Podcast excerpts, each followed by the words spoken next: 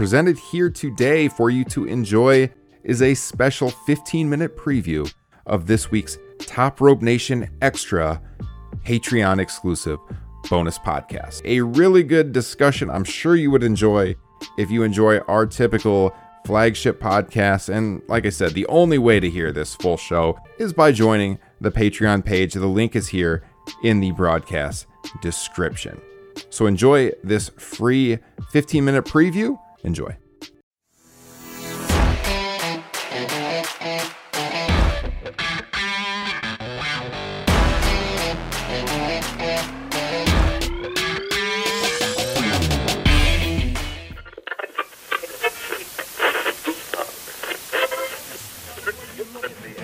stand the fact that I like to drink a few beers. Stand the fact that I do this every now and then. That I do this, I do this every use colorful language. I use colorful language. Stand the fact. You can't stand the fact. You can't stand the fact. You must conform.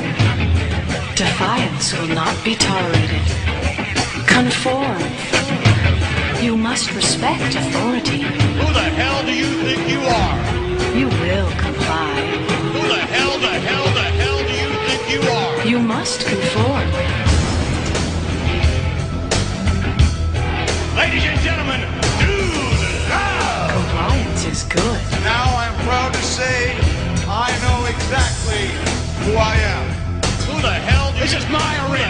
This is my arena. Who the hell do you think you are? Vince McMahon might have stacked the cards against Stone Cold Steve Austin by having a little timekeeper, The esteemed Gerald Brisco. Uh-oh. a bell ringer, Hall of Famer. How does that? and himself as a special referee. Do you think there's a conspiracy, folks? You must respect authority. Vince McMahon, I know you hate my guts, and I feel the same way about you. Who the hell, the hell, the hell do you think you are? Defiance will be punished. Man, just call one of those and then Patterson and Brisco. Damn You you! must conform. It's Austin against the world here. You will comply. Welcome to Mr. McMahon's Utopia. This is. My arena.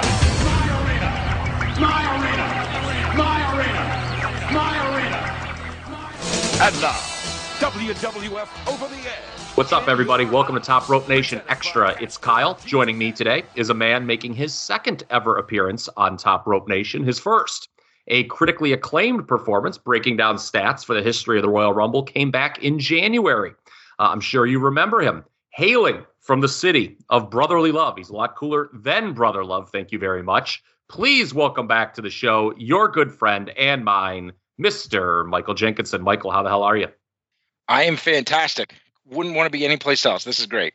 All right. So we are here today to discuss a match that you and I have a mutual love for, a top 10 WWF slash E match for me all time, five stars. It is Stone Cold Steve Austin versus Dude Love over the Edge 1998. We're coming up oh, what would be 24 year anniversary on this match next week. Uh, we're recording on Tuesday, the 24th. Not exactly sure when this podcast will drop yet, but it will be just before that 24 year anniversary.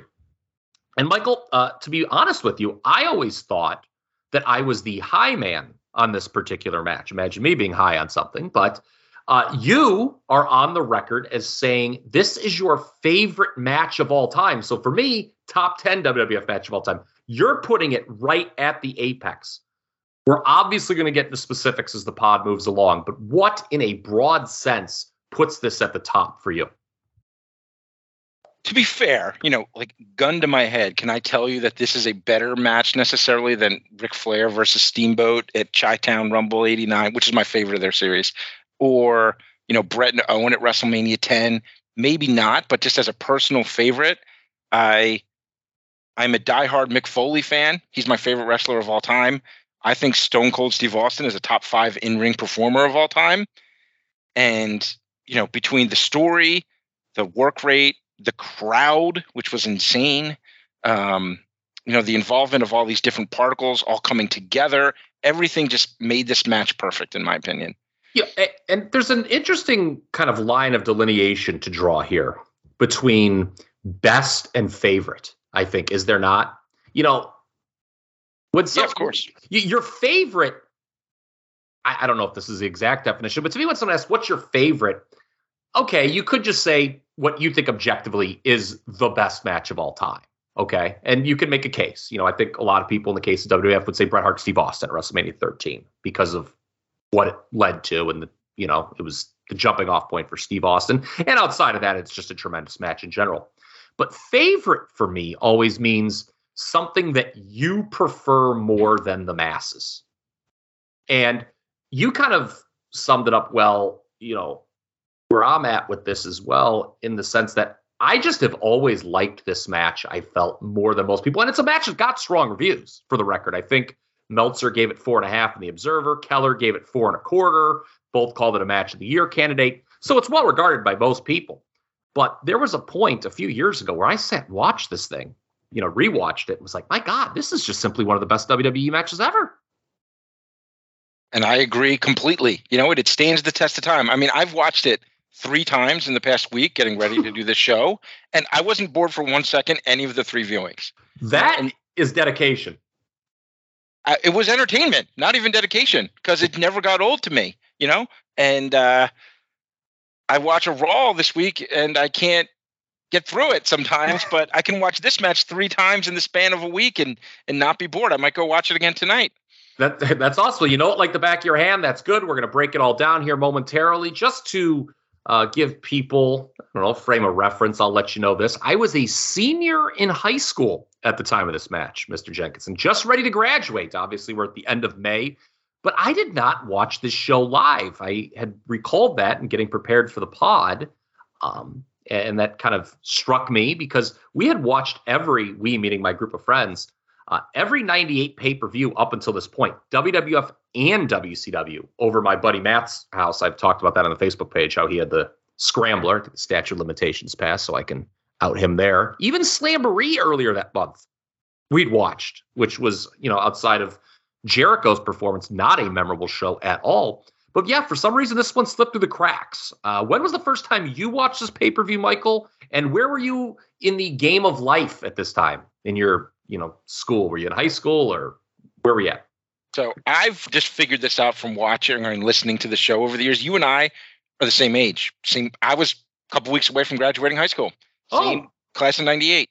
Um, so my wrestling fandom, like many others, you know, had sort of slipped when I around '92 ish, and this is when I was like just getting back into it. Um, I can't I can't tell you exactly when I watched it for the first time, but it was within a few months. We had like one I had like one friend of a friend who would order every pay per view, and then some of us would kind of like share the tape around, but I was not near the top of the list, so I didn't get access to it for like maybe a month or two later. But I was a big Foley fan already, so I kind of was like chomping at the bit to get my hands on this one, even though you know maybe it wasn't as hyped up. You know, obviously it's like WrestleMania or Rumble or something like that, but um, so it was probably June or July when I finally got my hands on it. Now, were you brought back into the picture just by WWF, or were you watching like WCW at this time as well, or like what brought you back to wrestling? It it was just more and more friends talking about it, which I think is the way that most people, you know, got into it. I, you know, I was never like I don't think I ever would have said like I hated wrestling. I was like embarrassed to admit that I used to be a fan or anything like that, but you know, just wasn't tuning in regularly. And then more and more friends started talking about the NWO and Stone Cold Steve Austin. I was like, ah, they can't compare to Hogan and Savage. Um, and then slowly I would start watching a little bit, and I was like, oh, actually, these guys are really good. Yeah. And, and it's funny because, you know, I went back and I watched a lot of the angles, like two months worth of angles on Raw between Austin, McMahon, and Foley to prepare for this. And it took me back, man. Like Raw was so different back then. It, like just watching it yesterday, some of these angles, I felt like a teenager. The show just had a certain energy to it that it does not have today. I mean, the signs, everyone's going to note some of them uh, with questionable comments, to say the least. Uh, that I think you would be thrown out if you brought some of those signs in today. But Uh, questionable fan chants too during the show. yes, yeah, but w- there was an incredible energy. And oh man, I want to set the match up before we get to the actual match at Over the Edge 98 in Milwaukee in May. Uh, as you know, Michael, it was March 29th, 1998, that the Austin era officially began. Stone Cold defeated Shawn Michaels for the WWF title in the main event at WrestleMania 14. But it was two weeks prior when we're going to start our journey because on that Raw, 316, how ironic, uh, it was WWF owner Vince McMahon clearly teasing a heel turn. And he raised eyebrows to the WWF audience when he said Austin winning the WWF title would be a quote public relations nightmare. So clearly, you know something is going to happen moving forward between Austin and McMahon. They're teasing this tension. Dave Meltzer in the Wrestling Observer newsletter, this quote really struck me. I, I got a chuckle out of this, Michael. Uh, Dave called it, quote, an interview that could have only been conceived by people who spend too much time on the internet. And he goes on to say, I guess they figure since everyone knows Austin is winning, they have to make it look like he isn't. He, meaning Meltzer, would go on to say, anyway, for today's dual reality, it was an amazing piece of work. And I would concur with that statement. I don't know if you got a chance to go back and rewatch this promo or you just remember it, but Vince McMahon as a heel, when this first started, what was your kind of reaction to that? You know, it's pretty funny because it seems so ridiculous now but I did not even know going into all this stuff that Vince was the owner. I mean, I you know you started hearing people talk about it, I guess, at Survivor Series the year before, but I still didn't know if that was even just still like a character or not. You know? Okay. And uh, so yeah, I mean, when he started like talking about Austin, it was kind of a step back. Like, whoa, okay, this is this is different. You know, and it felt cool. Like, okay, I want to see where this is going. What does this mean? Yeah, and it should be pointed out that Vince had played a heel role on television previously. Now, this was down in Memphis. Shout out to Derek Chappelle. Uh, in the summer of 1993, back when the WWF and the USWA had a working arrangement. Search McMemphis on YouTube.com if you're interested in seeing that.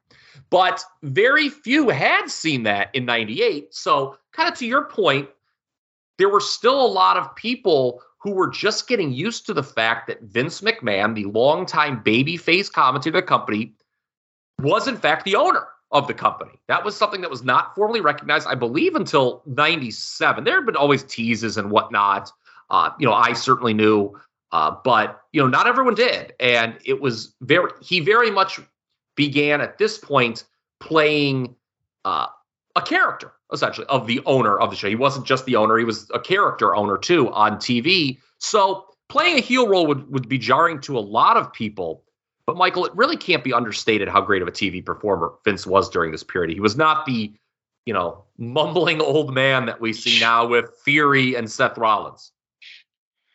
No doubt about it. He's greatest heel of all time, right? I mean, I mean, just his facial reactions and just leaning into it, it was so great. He clearly knew where he was going with this character. And I've said this before. It might have been on, oh, I can't remember who I said it to, but I've said it to somebody at some point.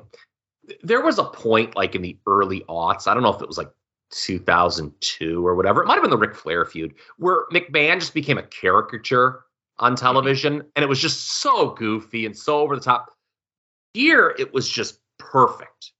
And it just as I watched him week by week, I was just very impressed. I mean, certainly I remember this, but And- he he was tremendous. and the one of the best parts about it is that he never did it by undermining the good guy. Like he at no point did he make Austin look bad or I mean of course the character was trying to make Austin look bad, but everything he did as a heel was just making Austin look even stronger and more rebellious and more badass instead of trying to undercut him, which is the most important thing a heel can do. Yes, yes, yes. And that brings me to my next point. So the week after, the night after Austin wins the title, pardon me, this is March 30th. The show opens with Austin and Vince. I wrote about this on the Facebook group yesterday, Michael. I think you saw this that the respective reactions these guys get to start the show. My God, I was shaking watching this. Uh, but Vince notes in this promo after he gets Austin out with his quote mental prowess and Austin's quote physical prowess, Austin might become the greatest WWF champion of all time. This is kind of what you were just talking about, uh, Michael. And note to modern WWE creative That is how you put over your new babyface champion, not with this one hit wonder. That was what they infamously would call up Benoit in 2004. I just had watched that match when they did the WrestleMania 20 rematch at Backlash. Jerry Lawler just kept calling Benoit a one hit wonder throughout the match, and it was so grating.